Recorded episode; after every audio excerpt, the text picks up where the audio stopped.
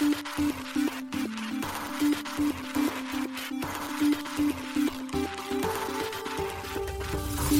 しい経済ニュース。この番組では現当社のメディア新しい経済がブロックチェーン仮想通貨フィンテックに関する日々のニュース解説を平日毎日音声コンテンツでお届けしています。そして新しい経済ではブロックチェーン仮想通貨に関するニュース解説記事やインタビュー記事学習記事などのたくさんのコンテンツを掲載しております。ぜひ新しいひらがな経済漢字で検索してメディアもチェックしてくださいそして LINE 公式アカウントではメディアの更新情報を配信しております LINE 公式アカウントにもぜひご登録ください現当社新しい経済編集部の大塚です。高橋です。はい、本日は1月11日木曜日です。今日のニュース行きましょう。米 SEC 現物ビットコイン ETF を承認も暗号資産の大部分は投資契約との立場崩さず。現物ビットコイン ETF 承認に様々な声、SEC 内で反対意見も。リップル社が約415億円の自社株買い開始か。企業価値は1兆円超に、ロイター。LINE ヤフーの NFT マーケットプレイス DOSI 正式版を提供開始。X が NFT のアイコン設定を停止。枠が六角形から丸型に戻る。Apple、インドのアップストアからバイナンスやクーコインなど9つの暗号資産取引アプリを削除。コインゲッコー公式 X が乗っ取られ、フィッシングリンク投稿。現在は回復済み。野村のデジタル資産子会社レーザーデジタル資産トークン化プラットフォームリブレローンチ。一つ目のニュースは、米 SEC 現物ビットコイン ETF を承認も暗号資産の大半は投資契約との立場崩さずというニュースです。米証券取引委員会 SEC が複数の暗号資産ビットコインの現物に連動する上場投資信託 ETF を承認したと1月10日発表しました。SEC のウェブサイトによれば承認された現物ビットコイン ETF はビットワイズ、グレースケール、ハッシュデックス、ブラックロック、バルキリー、BZX、インベスコ、ワンエッグ、ウィズダムツリー、フィデリティ、フランクリンによる11本です。SEC は慎重に検討した結果、私たちは本提案が取引所法及び全国証券取引所に適用される同法に基づく規則及び規制と整合的であると判断したと述べています。SEC のゲイリー・ゲンスラー委員長は1月10日の声明にて、状況は変わったと述べました。グレースケールとの法廷争いなどを経て、このような状況や承認命令の中でより詳細に議論された状況を踏まえ、私はビットコインの現物 ETP 株の上場と取引を承認することが最も持続可能な道であると考えている、とゲンスラー委員長は述べています。一方でゲンスラー委員長は、今回の決定は暗号資産証券の上場基準を承認するという SEC の意思を示すものでは決してないとも主張。ビットコインという非証券商品を保有する ETP に限定されていることである。これは決して SEC が暗号資産証券上場基準を承認する意思があることを示すものではないとし、以前から申し上げているように特定の暗号資産に偏見を持つことなく、暗号資産の大部分は投資契約であるため、連邦証券法の対象となるとの意見を貫きました。また、ゲンスラー委員長は、SEC は現物ビットコイン ETF を承認しましたが、ビットコイン自体を承認、推奨したのではないとし、投資家はビットコインや暗号資産と価値が紐づいた商品に関連する無数のリスクについて引き続き慎重であるべきと述べました。SEC としては今後もビットコインは主に投機的で不安定な資産として見ており、ランサムウェア、マネーロンダリング、制裁逃れ、テロ資金調達などの非合法活動にも使用されていることに留意したいと伝えています。SEC コミッショナーであり、クリプトマムとして知られるヘスター・パース氏も同日声明を出しました。パース氏は声明にて、今日という日は結果として不要ではあったが、重要な武勇伝の終わりを告げる日だ、とし、過去10年間 SEC の行いでビットコイン ETF に関する人為的な熱狂を集めてしまったこと、数百万ドルのスタッフの時間がこれらの申請を阻止するために費やされてきたことを批判しました。そして SEC の非合理なアプローチのせいで同分野の商品販売を不当に遅らせた可能性があり、イノベーターの一世代を阻害してしまったことも SEC による弊害の一つだとしました。また、パース氏は SEC が機関の役割が何であるかについての人々の理解を混乱させたとも指摘。SEC は行政手続きを乱用して SEC が好ましくないと考える投資対象を一般から遠ざけていると述べました。パース氏はこれらの弊害について反省すべき時ではあるものの、同時に祝福すべき時でもあると述べました。同氏はビットコインやその関連商品を祝っているわけではなく、SEC のビットコインに対する見解も関係ないとし、米国の投資家がビットコイン ETP を売買することで、ビットコインに対する考えを表明する権利を祝っている。私は SEC の妨害に直面した申請者たちの10年にわたる粘り強さを称賛すると結びました。続いてのニュースは、現物ビットコイン ETF 承認に様々な声、SEC 内で反対意見もというニュースです。米証券取引委員会 SEC が現物ビットコイン ETF を承認したことで各方面から様々な意見が上がっています。SEC の委員で民主党のキャロライン A. クレンシャー氏は現物ビットコイン ETF 承認に反対する声明を1月10日発表しました。クレンシャー氏は声明にて同 ETF の原資となる現物市場は詐欺と操作によって荒廃し、十分な監視がなされていないと指摘。また同氏はビットコインマイニングと保有はかなり集中的なものであり、そのため少数の気まぐれや取引慣行に影響を受けやすく、さらには投資からは暗号資産に関するリスクや価格を判断する材料をほとんど有していないと述べました。クレンシャー氏は、承認された規則変更案が詐欺や操作を防止するために設計されたものであるだとか、適切な投資家保護が行われているとは到底思えないと述べ、これらの商品が市場に溢れ、ビットコインのスポット市場で蔓延している詐欺や操作によって貯蓄を失う余裕のない米国世帯の退職金口座が直撃され、ETP にも影響を及ぼすことを懸念しているとし、今回の承認が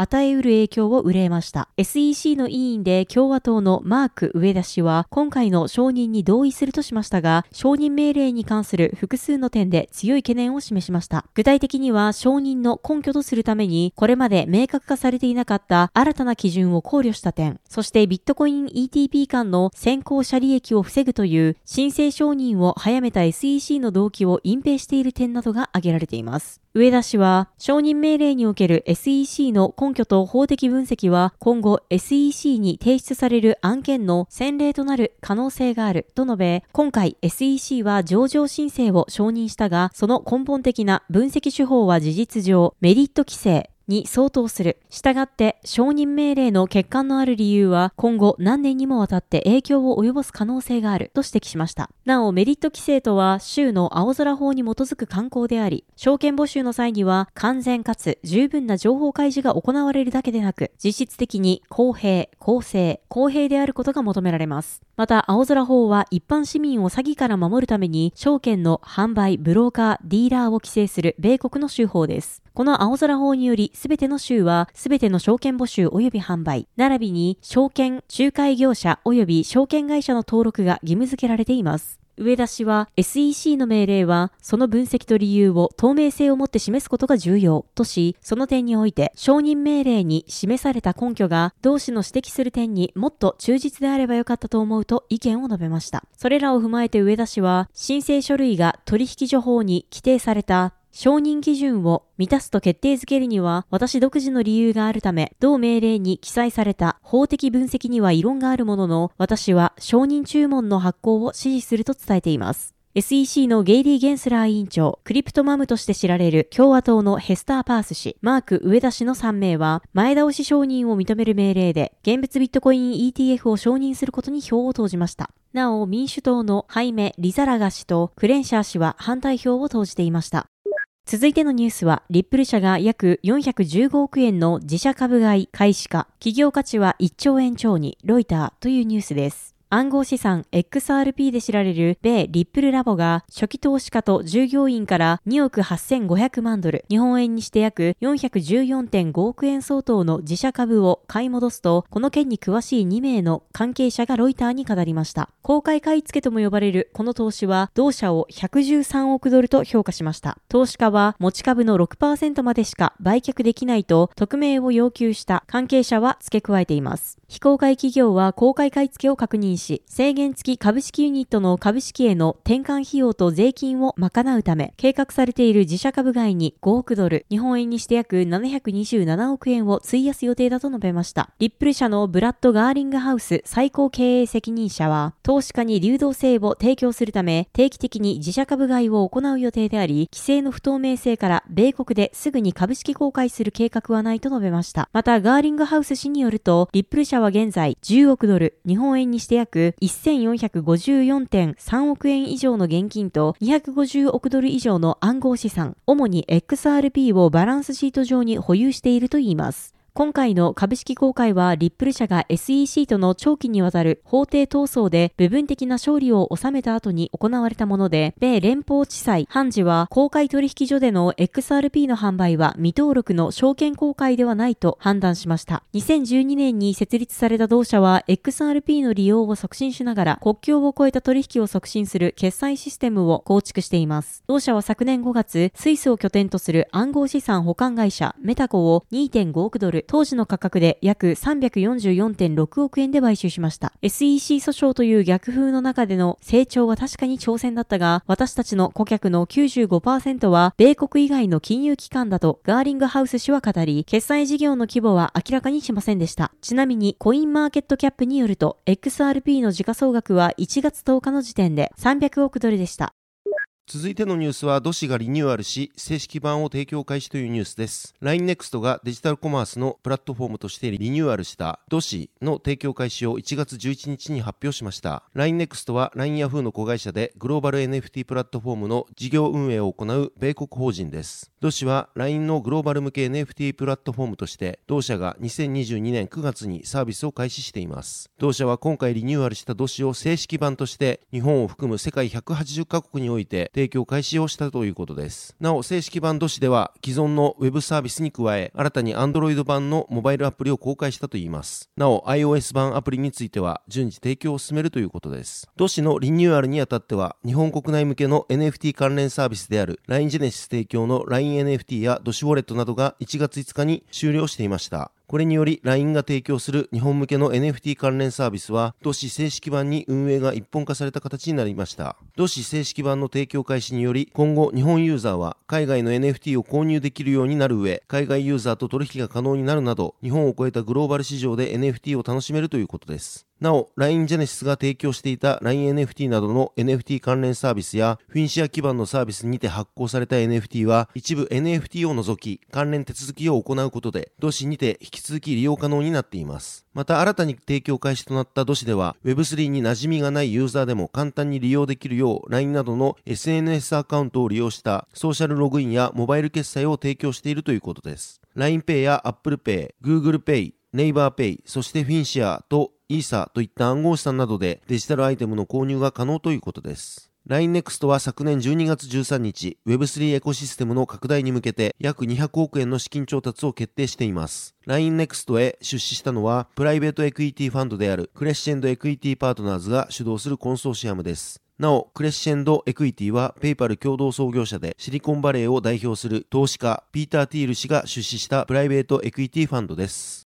続いてのニュースは、X が NFT のアイコン設定を停止、枠が六角形から丸型に戻るというニュースです。X が NFT 画像をプロフィールアイコンに設定できる機能を停止したことが1月10日分かりました。この機能は月額有料制のサブスクリプションサービスである X プレミアム、旧 Twitter ブルーにてプロフィールアイコンを NFT 画像に設定することで通常の丸型プロフィールアイコンを六角形へ変更できるのが特徴でした。また、プロフィールアイコンから NFT の所有者や NFT の説明、プロパティ、コントラクトアドレスなど NFT の画像の詳細も表示することができました。しかし現在は X プレミアム内の NFT を活用した機能が削除されており、六角形のプロフィールアイコンも丸型に戻っています。また、新しい経済編集部が確認したところ、米国向けの X ヘルプサイトからも NFT に関する記載が全て削除されていました。なお、日本向けの X ヘルプサイトでは NFT 画像をプロフィールアイコンに設定する方法などの NFT に関する説明が現在も残っています。今回 X から削除された NFT 関連の機能は、イーロン・マスク氏が Twitter を買収する前である2022年1月より提供開始されていたサービスで約2年間サポートされていました。ちなみに、マスク氏が Twitter の買収を完了したのは同年10月です。なお、同機能は NFT マーケットプレイス OpenC の API で提供されており、プロフィールアイコンに設定可能なトークン規格は ERC721 や ERC1155 などのイーサリアム上で発行された NFT を利用できました。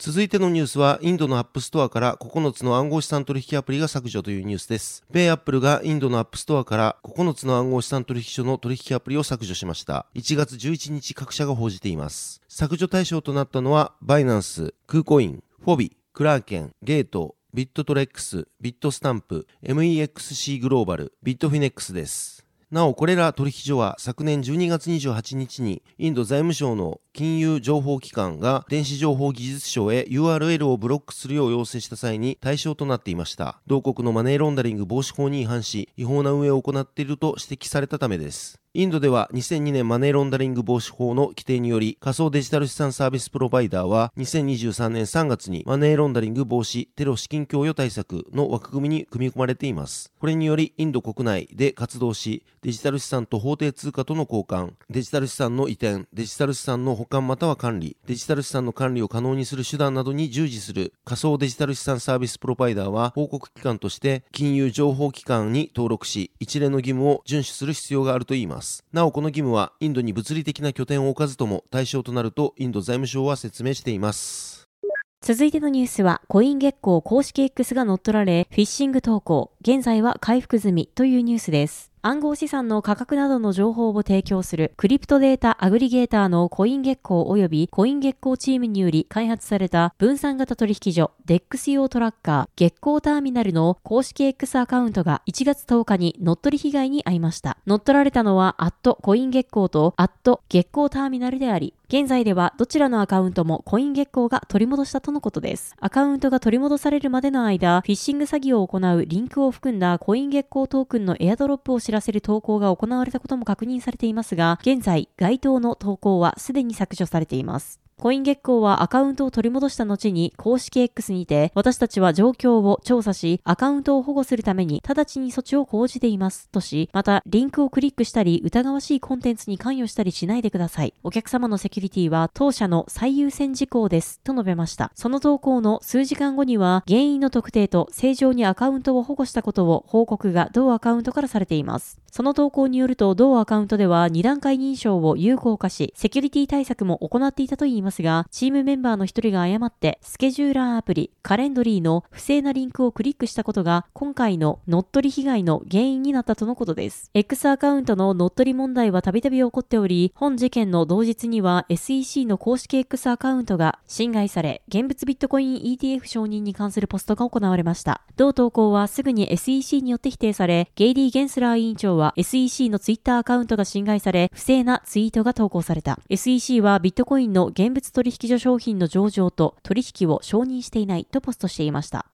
続いてのニュースは、レーザーデジタルが資産トークン化プラットフォーム、リブレローンチへというニュースです。野村ホールディングスの関連子会社、レーザーデジタルが、機関向けのオルタナティブ投資に関する Web3 インフラ、リブレのローンチ予定を1月10日に発表しました。同インフラは、金融及び Web3 のインキュベーションハブである WebN グループと立ち上げるということです。なおリブレはポリゴン CDK を活用して構築されたといいます。ポリゴン CDK はポリゴンブロックチェーンの開発を主導するポリゴンラボが提供するオープンソースのブロックチェーン開発キットです。イーサリアム上にゼロ知識証明を利用した独自のレイヤー2ブロックチェーン構築を容易にするために開発されました。ポリゴン CDK を用いて開発されたブロックチェーンは今後ポリゴン CDK を用いて開発された他のブロックチェーンとシームレスに相互運用可能になるよう計画されています。そして今回立ち上げられる予定のリブレは資産のトークン化とスマートコントラクトを活用し、オルタナティブ投資の法規制に準拠したトークン発行と自動化されたライフサイクル管理のために設計されているということです。